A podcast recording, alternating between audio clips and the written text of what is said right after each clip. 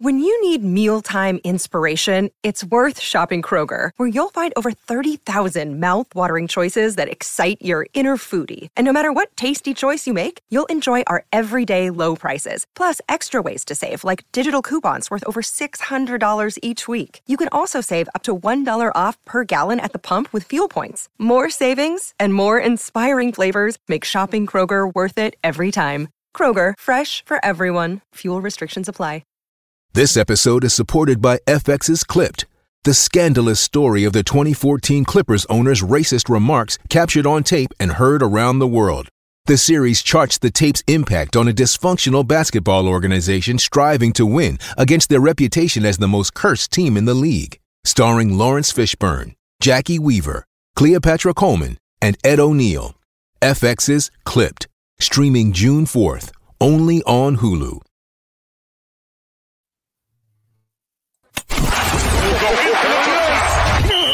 This is the MD's Fantasy Football Show with Dan Mater.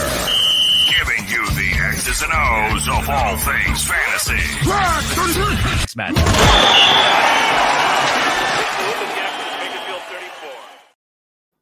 Let's talk a little Atlanta Falcons and Washington Commanders in this game. Atlanta favored at minus two and a half with an over under at 42 and a half. Uh, Washington's actually two and one so far against the spread when they're two and a half point underdogs, and Atlanta's one and two as two and a half point favorites. So maybe we take Washington here to have a little bounce back game. Who knows? I'm not placing any money on this myself. Uh, it's just it's just too close and two two teams are too kind of unpredictable here uh, at this moment.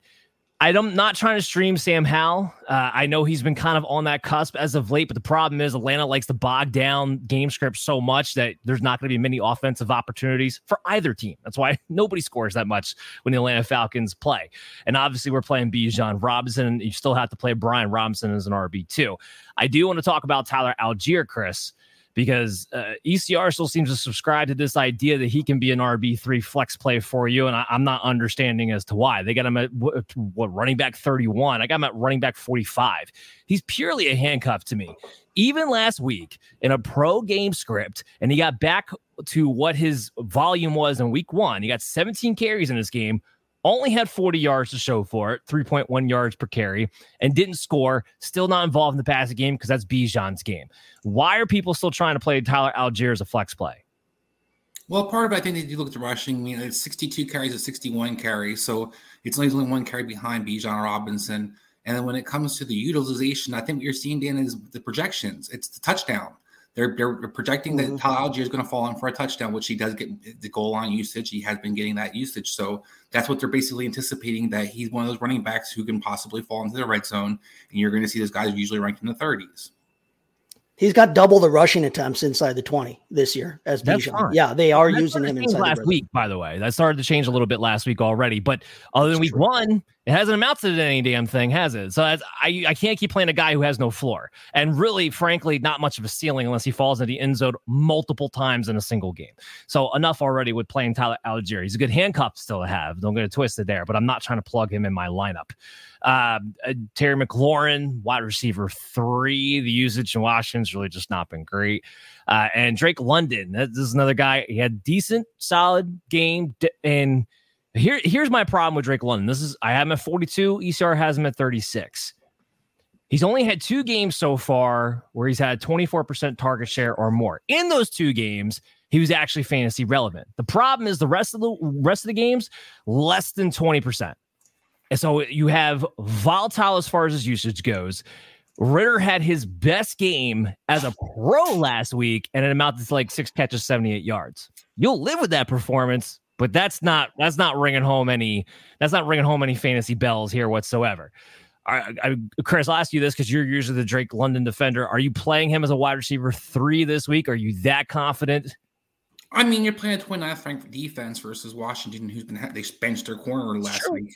Um, I think he's a flex option, receiver three in some leagues, depending on how what the depth is. I mean, again, to be honest, you guys talking about, you know, some of the receivers, DeAndre Hopkins, for example, there's not a whole lot of receivers that are just going out there doing a whole lot for anybody. Terry McLaurin, Guacho, very Smith, they're going on a list of guys who are actually producing week in, week out. That list isn't very big. And that's why you're going to see some of these guys who can be involved in the passing attack, can be somebody who's going to probably have a floor at least. My concern for Drake London is that he doesn't get used to the fourth quarter. And that's where the frustration usually comes because usually they fall behind first and then they start throwing. But when it comes to the red zone, he's going to be the first or second target nine out of 10 times. It's going to probably be Bijan look for first, and then they're going to look for Drake London, and they'll settle for somebody else. So that's one thing he does have kind of as an advantage that if he falls in the end zone some or and gets you a couple catches, he's a worth a flex option or receiver three compared to some other guys might be out there. But he's not somebody I have to get in my lineup either. No, and here's what I will say: if if you're on the mindset that Desmond Ridder finally had a good game, this is turning a corner.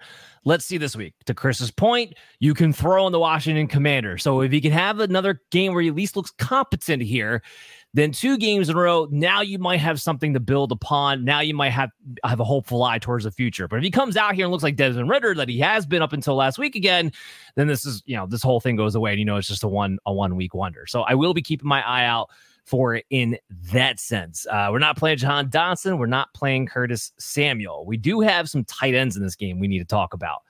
So I'm still playing Jonnu Smith as a top 12 tight end. I'm ahead of ECR. They got him at 16. I still hasn't had less than six targets since week two. He's been the tight end nine since that time. Has a higher floor than Kyle Pitts, less variance than Kyle Pitts. Uh, it, it, Washington has been decent against the tight ends, most because they've been so bad against the wide receivers that people haven't been using their tight ends to attack them. Uh, there's no way I'm not playing Jonnu Smith as a high end streaming option. Uh, Chase, are do you have Jonnu Smith or Kyle Pitts ranked higher this week? I actually have Pitts ranked higher, but I don't have either one of them necessarily ranked as a, as a starting option this week. I've got Pitts at 14. I've got Smith at 18, but I still agree with you that Smith is the guy that they are looking for in this offense. I mostly because Ridder just typically doesn't push the ball downfield all that much. Um, I think that you know, based on the the matchup too, like you said, Washington has been pretty decent against tight ends. I'm just not all that confident that that Ridder is going to have the kind of game where the tight ends, where either one of these guys is going to have a chance to bust out. Really. So, do you have your do you have your rankings in front of you? Uh, yeah, I do. Who's directly ahead of Jonnu Smith for you? Directly ahead, directly ahead of Juice. Yeah, like, Smith. Like the three guys directly ahead of him. Okay, I've got. You say him at sixteen, right? Henry. I, I, said I have Smith at eighteen. I have Henry at okay, seventeen. I have Henry at seventeen. I've got Njoku at sixteen. I've got Conklin from the Jets, which is where you and I differ way big. But I've got Conklin at fifteen, and then I've got Pitts at fourteen. Yeah, I would definitely take Jonnu Smith over all those guys. His his his floor's been way higher than all the uh, Chris settle this. Hey, well, hold on, hold on. All right, so we got to figure this out. Twelve, you got, I got him at twelve. You got him at eighteen because we need an MD showdown anyway.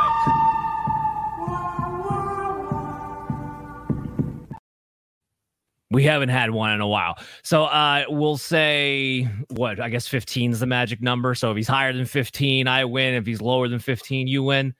Sure. Okay, uh, we'll mark we'll mark that down there. But Chris, for the for a prop bet, that's basically will he get over 30 yards as a tight end? That's that's well, and that's the player prop is 30 and a half yards. and guess what? That's his prop. Yep, there I is. got him going over the prop. So there you go. Uh, but Chris, Chris, settle this debate for us just for the show's sake. I think you can start both. I mean, the priorities right now, the passing attack, as Dan talked about Drake London's kind of concerns, is they're looking for the tight ends. Kyle Pitts is seventh in, in air yardage for tight end position and had been one of the top guys the last three, three weeks. Got kind of back on track last week, was leading target getter. They're looking for their tight ends. If you don't have to push it outside, Desmond Ridder is not great at doing so. You saw him in college throws tight ends a lot. I think this is just making it simple for him. I think you can start both of them. Because like I said, you get more than 30 yards, you're probably a top 10 tight end right now. I think something else you said earlier too, Dan, real quick here. That I mean, you said, like you said, Washington's been absolutely terrible against wide receivers they use Kyle Pitts more as a receiver than they because they use Smith as the tight end in that offense. And I think that which is why I have Pitts ranked a little bit ahead of Jonnu Smith. I just I think he's got a little bit more of a chance to actually get get you know what like both of, both of them guys. Who Dan's about to get to.